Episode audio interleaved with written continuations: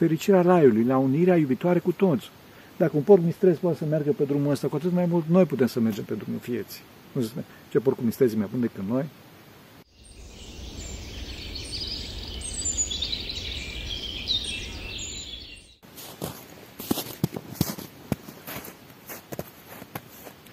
Slavă Tatălui și Fiului Sfântului Duh și acum și pururea și în vece vecilor. Amin. Doamne miluiește, Doamne miluiește, Doamne miluiește. Pentru rugăciune Sfinților Părinților noștri, Doamne, Să Hristos, Fiul lui Dumnezeu, miluiește pe noi. Amin. Da, am venit aici într-un loc uh, foarte frumos, uh, de altfel, în spate chiar avem Antiaton, nu drumul duce către Antiaton. Și uh, o să vorbesc, de fapt, despre drumul omului în viață, care duce tot pe un pisc, pe piscul uh, îndumnezeirii sau într-un hău, în hăul iadului. Trebuie să știm că, după cum uh, în, pe acest drum sunt mai multe etape, trebuie să ajungem la o stație, după care la o intersecție și așa mai departe, la fel și în drumul uh, duhovnicesc al vieții noastre sunt mai multe etape. La început este în viața noastră aici pe pământ, este un drum al Harului, avem o perioadă de har. Această perioadă de har este în principal în copilărie, după care harul se retrage și după care harul apare iarăși la bătrânețe.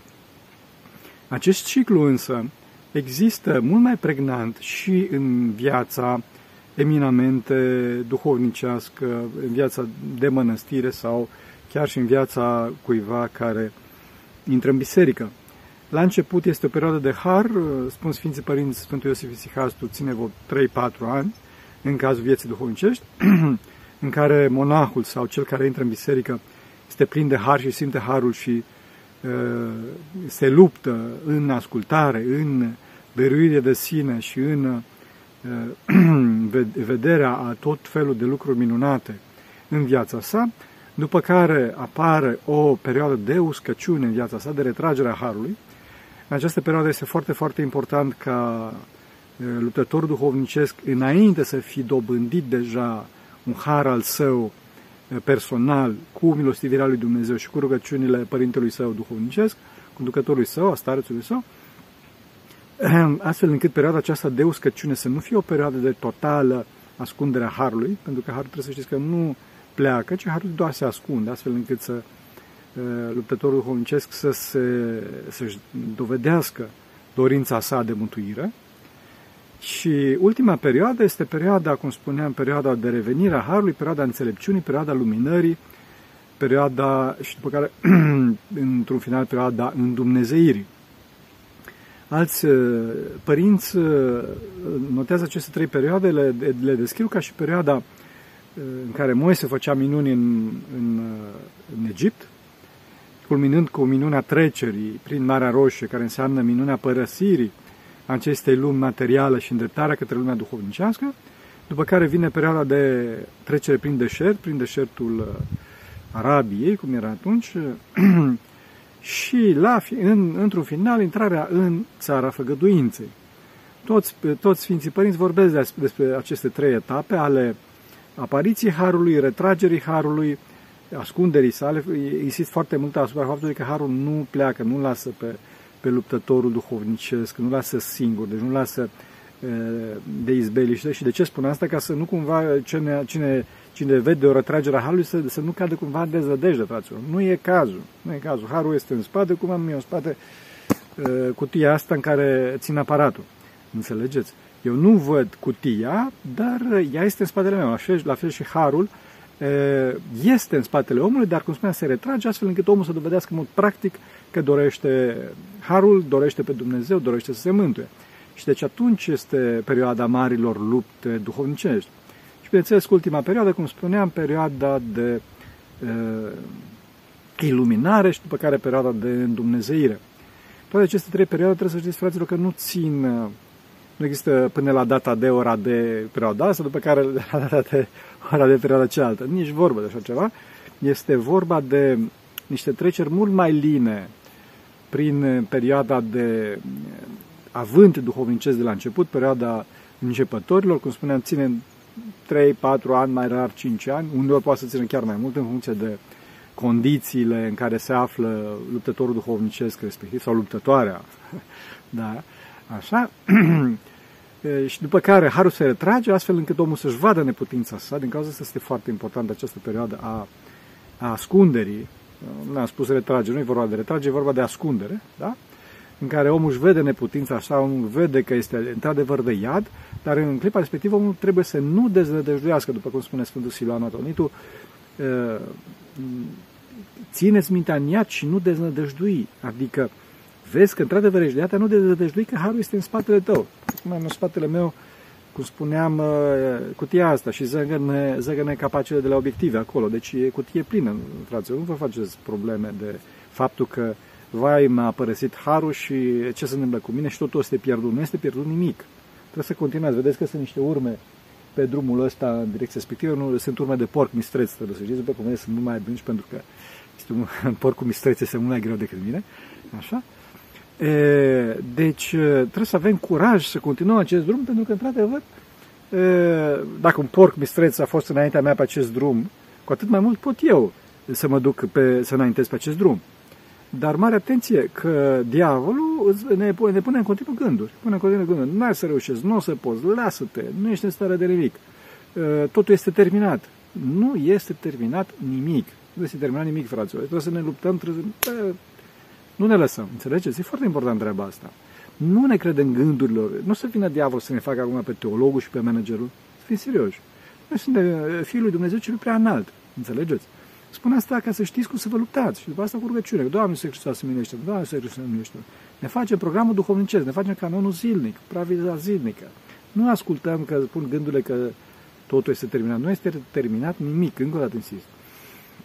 Și după asta să vedeți că după această luptă cu patimile urmează uh, acea etapă, cum spuneam, a, a iluminării, adică omul începe să vadă, băi, stai că totuși, într-adevăr, uite că merge sistemul ăsta, că într-adevăr Dumnezeu mă ajută, că a, trebuie să fac așa, nu trebuie să fac altfel, trebuie să... asta, bun.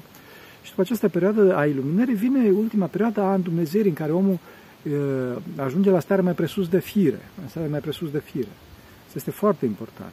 Dacă în perioada luptei cu patimii, patimile omul este mai degrabă împotriva firii, împotriva firii, într-o stare împotriva firii, în perioada iluminării omul ajunge la starea după fire, care din păcate, astăzi s-a cam pierdut. Oamenii nu mai știu ce este natural, dar omul, în clipa în care, în clipa în care trăiește această stare, își dă seama că este, hop, asta este naturalul și ceea ce trăiam eu înainte de lupta duhovnicească nu era natural, era o, o, o viață plină de păcate.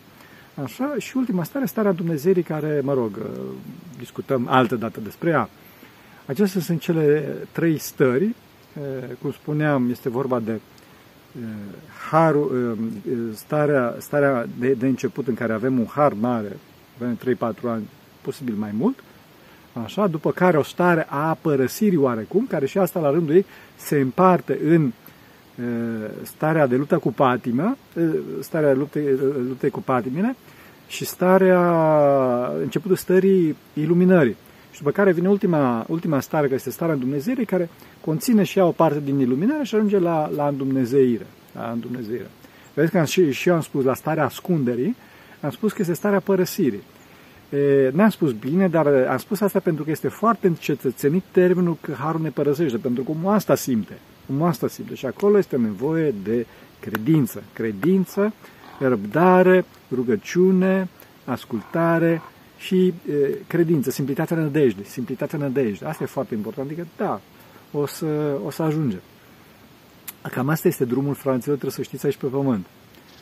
Cam acesta este drumul aici pe pământ. Acum, e, viața noastră n-a început aici pe pământ. Știm foarte bine, a început în pântecele mame, bineînțeles tot pe pământ este, dar este o stare distinctă o stare distinctă. Deci e vorba de primul stadiu a vieții noastre veșnice, este stadiul intrauterin, în care omul este foarte, foarte influențat de trăirile părinților.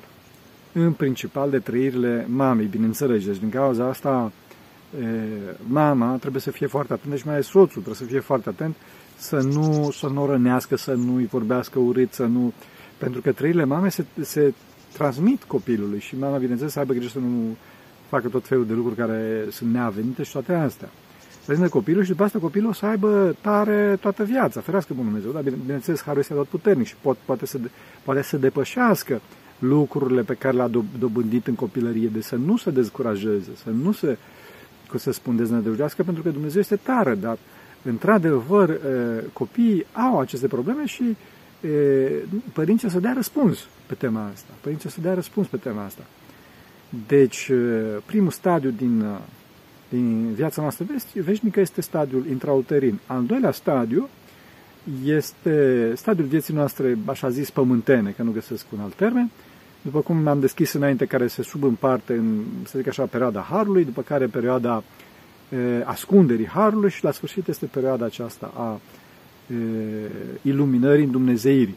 Bineînțeles, asta dacă omul se luptă duhovnicește, da? Să înțelegem. Dacă nu, e, în această perioadă, cum spuneam, omul e, trebuie să-și folosească corect liberul arbitru, libertatea sa de alegere, astfel încât e, viața sa aici pe pământ să se termine cu o decolare și nu cu o, o prăbușire, adică cu o îndumnezeire și nu cu o întunecare, o iluminare, da? cel puțin.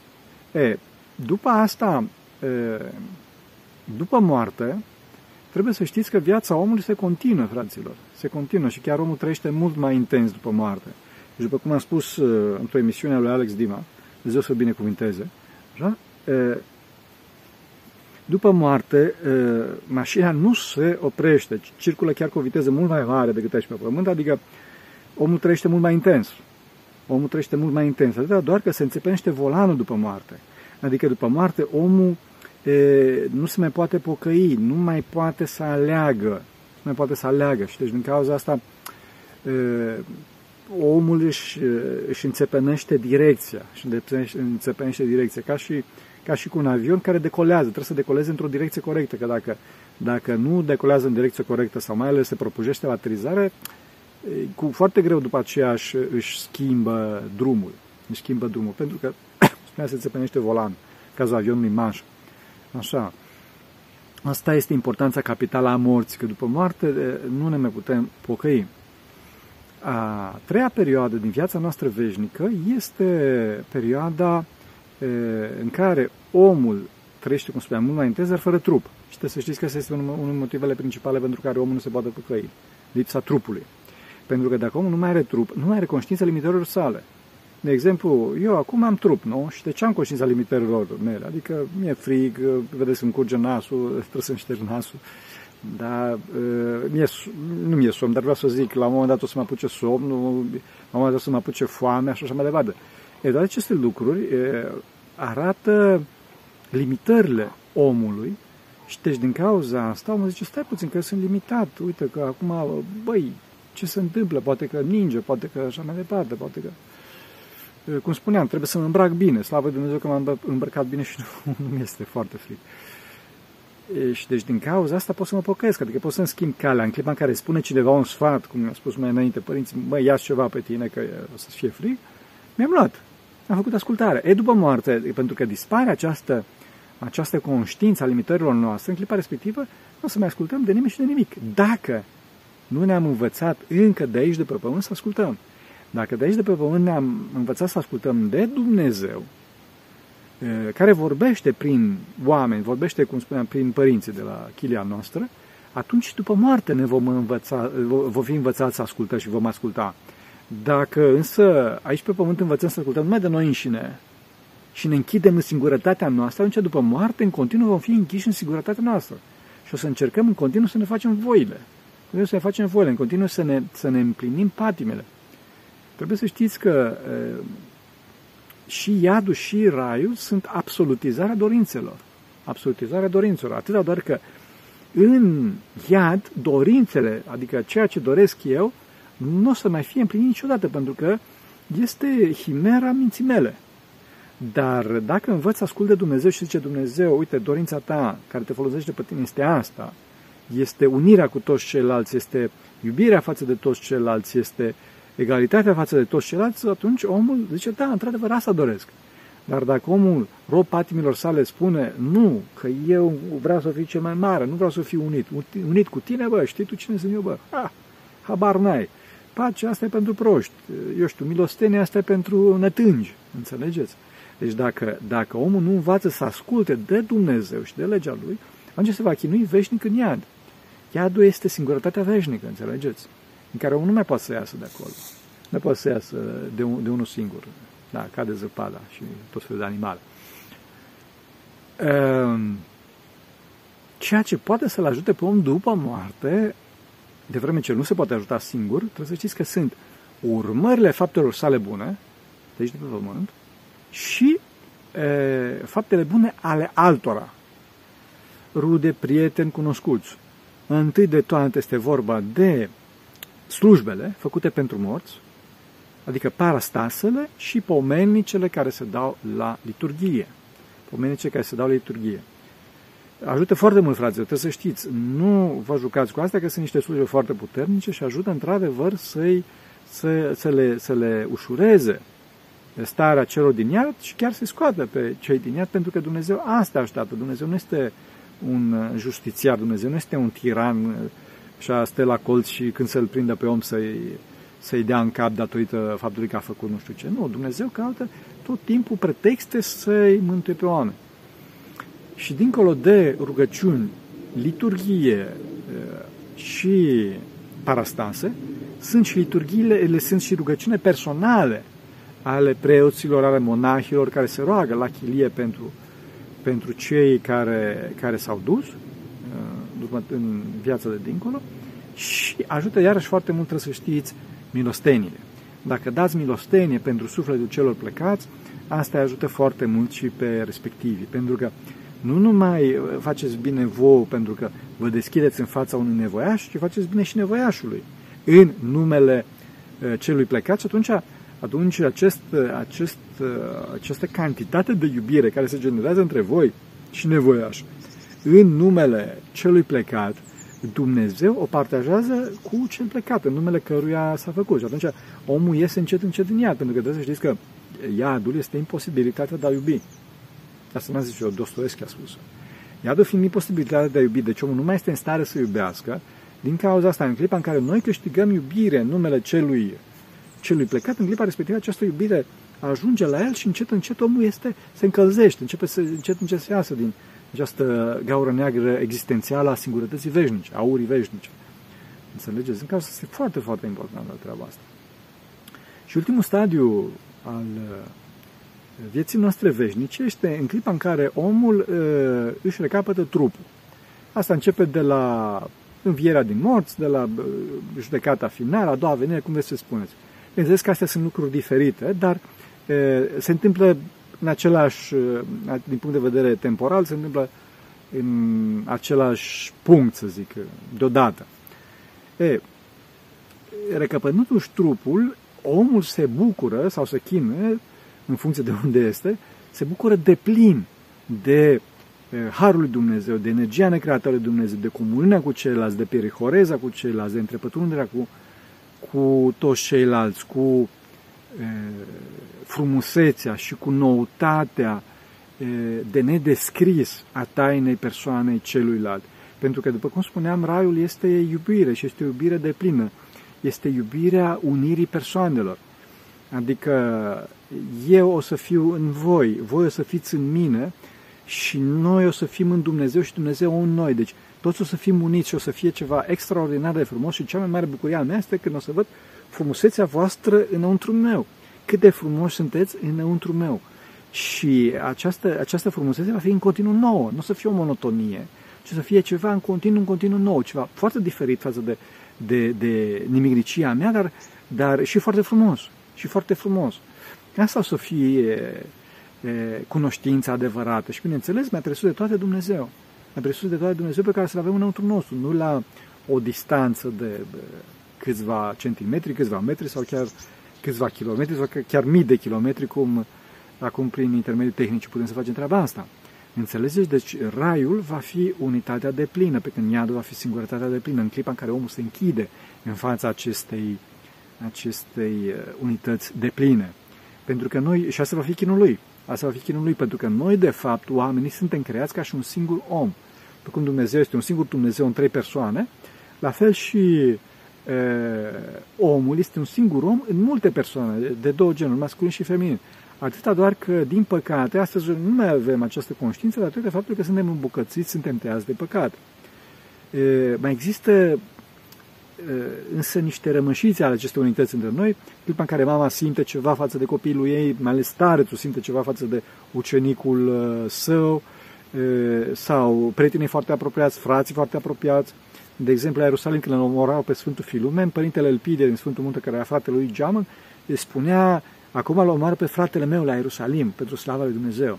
Da. Există aceste legături, trebuie să știți, și în clipul la care omul se apropie de Dumnezeu, aceste legături cresc cresc și se intensifică și omul, omul recapătă conștiința acestor legături și, de fapt, darul clar vederii, darul cunoașterii gândurilor celorlalți și a stării celorlalți, trebuie să știți că este un dar natural, fraților. Un dar natural, care s-a pierdut prin cădere. Înțelegeți? E, și în rai vom ști toți toate. E, deci asta, asta ne așteaptă. Raiul nu este cum să spun, o pajiște, așa, un loc minunat ca și acesta, este și așa ceva, este cu mult mai mult decât așa ceva, înțelegeți? Nu este vorba de un loc mai frumos, ci este o stare existențială cu totul și cu totul superioară. Asta este foarte important de, de reținut și pentru asta trebuie să ne luptăm, înțelegeți? Să fac o mică recapitulare. Deci avem patru stadii în viața noastră veșnică. Avem e, stadiul intrauterin, avem uh, viața asta de aici de pe pământ în care trebuie să fim foarte atenți cum ne, cum ne gestionăm libertatea, pe care moartea, în clipa în care moartea ce este despărțirea sufletului de trup, dar sufletul își continuă viața veșnică, trupul se descompune în compuși organici, sări minerale pe care le-am învățat la anatomie și, mă rog, așa. A treia perioadă este e, perioada după moarte, fără trup, așa în care sufletul trăiește singur, fără trup, și ultima perioadă, care este și veșnică, în care sufletul își recapătă trupul și se stabilizează pe, pe planul existențial uh, pe care l-a câștigat în, următoare, în, în urma celelalte faze. Deci din cauza asta, fraților, niciodată, niciodată, niciodată să nu întreprindem o acțiune de care să ne fie rușine în viitor. Să avem mare grijă la treaba asta și mai ales aici pe pământ, niciodată, niciodată, niciodată să ne pierdem curajul, pentru că Harul nu nu ne părăsește, ci doar se ascunde, doar se ascunde. Din cauza asta, Mântuitorul, Sfântul Ioan Botezătorul a început, pocăiți-vă s-a preocupat împărăția cerurilor, adică aveți curaj să înaintați. Au băgat pe Sfântul Ioan Botezătorul la închisoare, a venit Mântuitorul și la fel, pocăiți-vă că s-a apropiat împărăția cerurilor. Ce și avea nevoie de curaj, pentru că Harul, sigur, e, se ascunde din cauza păcatelor noastre. Dar dacă ne pocăim, adică dacă ne retragem, dacă ieșim din păcat, deci păcatul ce este? Este ca și cum ar cădea cineva în, în, în, în acolo, în bălării, în, în boscheț, înțelegeți, în prăpaste. Ei, dacă ieși iarăși pe drum, iarăși te întâlnești cu lumina, cu lumina Harului, să zic, cum mă întâlnesc acum cu lumina Soarelui. Înțelegeți? Asta e, trebuie să ne pocăim, în continuu, în continuu ne pocăim și atunci, dacă în continuu ne reajustăm GPS-ul să mergem pe drum, atunci o să ajungem, o să ajungem la uh, la țintă, la țintă, adică la luminare, la îndumnezeire și la fericirea raiului, la unirea iubitoare cu toți. Dacă un porc mistrez poate să meargă pe drumul ăsta, cu atât mai mult noi putem să mergem pe drumul vieții. Nu știu, ce porc mistrez mai bun decât noi? Eh, slavă Dumnezeu că asta am vrut să răspund. Pentru că cine Sfinților Părinților noștri, Doamne este Hristos, Fiul lui Dumnezeu, miluiește pe noi. Amin.